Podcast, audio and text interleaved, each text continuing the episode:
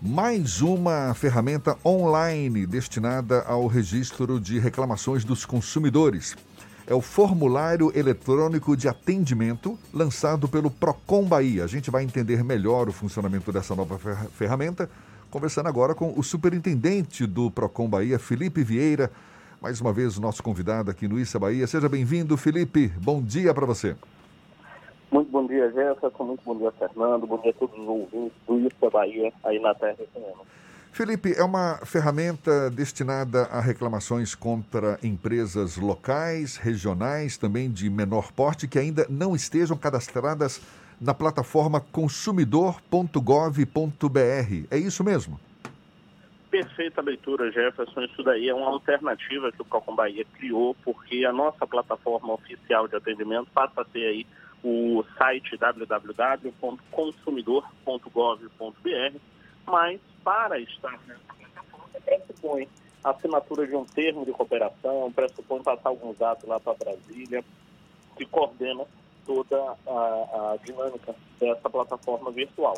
Como o Procon Bahia sabe que aqui na Bahia tem empresas que não funcionam é, em nível nacional, ou são empresas regionais, ou até mesmo empresas de serviços que não aderiram ainda a essa alternativa, a gente sabe que pode haver falhas na relação do consumo e não poderíamos deixar nenhum consumidor desassistido. Então, como alternativa de atendimento, um segundo canal que a gente tem de meio remoto, em razão também da pandemia, criamos esse formulário virtual de atendimento que é disponível no site da nossa Secretaria de Estado, que é a Secretaria de Justiça, Direitos Humanos e Desenvolvimento Social. Então é fácil do consumidor acessar, já está ali na homepage, né?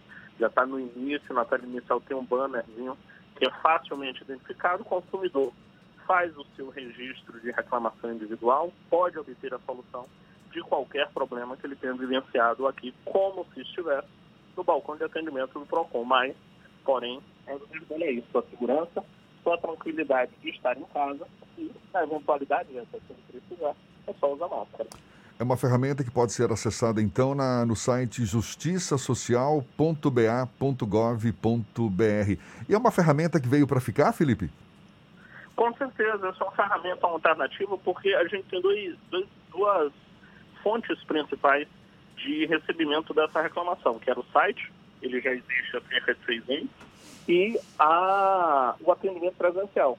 Como a gente sabe que a Bahia, Jefferson, tem 417 municípios, o PROCON Bahia, o governo Rui Costa, sempre incentivou que nós levássemos a mesma qualidade de serviço prestado na capital, aqui pelos órgãos do Estado, para a abrangência em todo o território do Estado da Bahia. Com isso, a gente expandiu nossa rede de postos de atendimento, abrimos é, 10 postos no interior, completando com mais 10 na capital, fechamos 20 postos, mas a gente sabe que não consegue estar em todo lugar a todo tempo. Então, essa ferramenta do formulário pode ser acessada em Salvador, Mucugê, Barreiras, Santa Maria da Vitória, pode ser feito em Lençóis, em Vitória da Conquista, tantas outras cidades, Jefferson, que tenha a mesma resposta, a mesma qualidade do Procon Bahia. O que é necessário para fazer essa reclamação nessa plataforma, Felipe? Quais são os documentos que precisam ser anexados? A plataforma ela é intuitiva para facilitar o acesso da população a ela?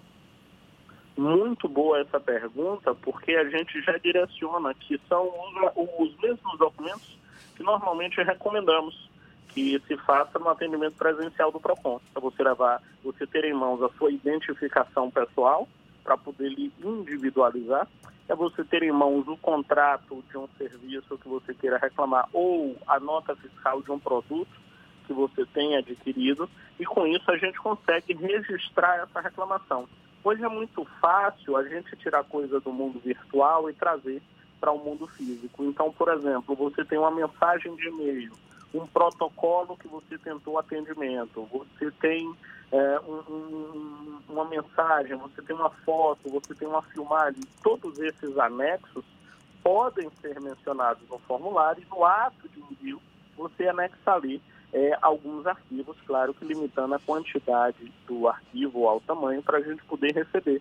Isso dá a veracidade na informação, isso dá força da, da reclamação e nos dá elementos para exatamente buscar quem foi o fornecedor, aonde fica esse fornecedor, se tem um contato para que nós possamos fazer, seja pelo meio virtual, seja pelo telefone, se precisa mandar uma equipe, de repente, de fiscalização, embora a gente tenha também os canais oficiais específicos para fiscalização do PROCON. Então, é muita informação que nós recebemos do consumidor e cada detalhe, Jefferson, Fernando, ouvintes, pode fazer diferença. E é por isso que o Procon Bahia lança mais esse canal, mais uma alternativa de atendimento para preservar a vida, saúde e segurança do consumidor e garantir a efetiva entrega desse serviço que o Procon Bahia presta. Felipe, é natural que nesse tempo de pandemia o PROCON esteja é, priorizando, digamos assim, o atendimento remoto, não é? essas ferramentas online, como esse novo formulário que a gente está falando agora. Isso tem impactado no atendimento do PROCON? Eu falo do ponto de vista da eficácia, da rapidez. Tem havido alguma, algum aumento de demanda por conta dos consumidores e impactado no, na, na, na, na prestação do serviço do PROCON? Como é que se avalia essa situação? Olha, Jefferson, é uma análise bem interessante da gente acompanhar, porque o que nós percebemos, na verdade, foi uma migração, como normalmente está acontecendo com as relações de consumo.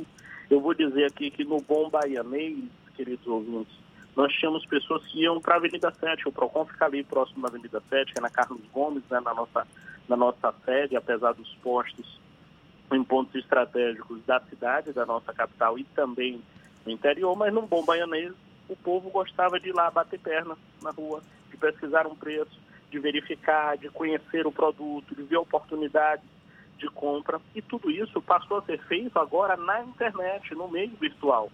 Então o PROCON tinha que estar mais do que preparado para também atuar no meio virtual. Então, com isso, a gente migrou todos os nossos serviços para essa plataforma. Isso significou, Jefferson, um aumento de 90,44% das reclamações que no ano anterior, no mesmo período, de março a julho, foram registradas pelo canal consumidor.gov no ano de 2019, aumentou 90,44% neste ano de 2020, nesse período de pandemia. Isso significa dizer que 21.112 consumidores baianos já fazem uso da plataforma do consumidor.gov, tem agora esta alternativa do formulário, um dado interessante no primeiro dia, mesmo havendo o site já, a plataforma do no primeiro dia em que anunciamos esse formulário, a gente já pode trazer esse balanço para você, que foram registradas 70 novas reclamações através desse formulário. Então veja como havia uma demanda repetida, veja como havia essa necessidade da população. Eu vou dar um exemplo aqui, pelo fato de ser real e muito recorrente para os baianos, uma empresa que sempre teve uma participação muito intensa lá no PROCON, a Embasa. A Embasa não está cadastrada nesse site, consumidor.gov.br, que era o canal virtual oficial do PROCON, e permitiu que nós pudéssemos registrar agora as reclamações em face da Embasa, porque os problemas, lamentavelmente, nem sempre deixam de acontecer, ou por vezes o consumidor mais tempo em casa passa a consumir mais água, e isso pode significar também alterações que levem a dúvidas, que podem agora ser tiradas através do atendimento PROCON nesse formulário, e das 70 reclamações a gente já teve também um bom índice de solução nesse primeiro momento. Claro que nem todas as reclamações versavam só sobre o assunto. A gente teve reclamação de banco, teve reclamação de serviço essencial, teve reclamação também de telefonia. No caso específico da plataforma do consumidor.gov, que permite uma comparação com o ano passado, quando ela já existia, a gente percebeu que 25%, um quarto, Jefferson, das reclamações, 25% versam sobre problemas financeiros, pessoas que têm aí dúvidas com relação às contas a pagar, muita gente com a mão na cabeça, muita gente com dúvida no cartão de crédito, muita gente que está no crédito rotativo. Então a gente percebe uma movimentação nas reclamações muito próxima das reclamações ou daquilo que era de se esperar dos baianos, como por exemplo, do ano de 2009, perdão, 2019 para 2020, aparecer num, princípio da pandemia em segundo lugar, como segundo assunto mais reclamado, historicamente o PROCON não percebeu isso, o serviço de TV por assinatura. Havia naturalmente as suas reclamações, mas daí a ser o segundo assunto mais reclamado, E a gente percebe, Jefferson, que isso foi exatamente reflexo do quê? Da pessoa estar mais tempo em casa e estando mais tempo em casa, a pessoa então fazer uso daquele serviço que antes ele poderia usar ou eventualmente ou de repente pela crise financeira ele precisa desfazer, ele precisa rever o contrato, ele precisa reconsiderar seus pontos. É, é realmente Felipe, um raciocínio bastante interessante. É, Felipe, deixa eu mudar de assunto, aproveitar que você está tendo essa participação conosco, você que é um especialista em direito do consumidor, e é um assunto que certamente interessa a muitos consumidores, especialmente quem tem carro, quem é proprietário de veículo. É uma situação que ocorre, por exemplo, já nos Estados Unidos. Muitos consumidores lá foram restituídos espontaneamente por seguradoras de veículos por conta dessa pandemia do coronavírus isso porque a, as medidas de restrição, o isolamento social, as pessoas terminaram ficando mais em casa e os respectivos carros nas garagens, ou seja, a análise de risco teria praticamente caído a zero. Aqui no Brasil, me parece que ainda não há um movimento nesse sentido, mas o consumidor que se sentir no direito de pedir desconto ou devolução de parte do valor pago no seguro de veículos, referente, por exemplo, aos meses de abril, maio e junho, tem razão para fazer esse tipo de pedido?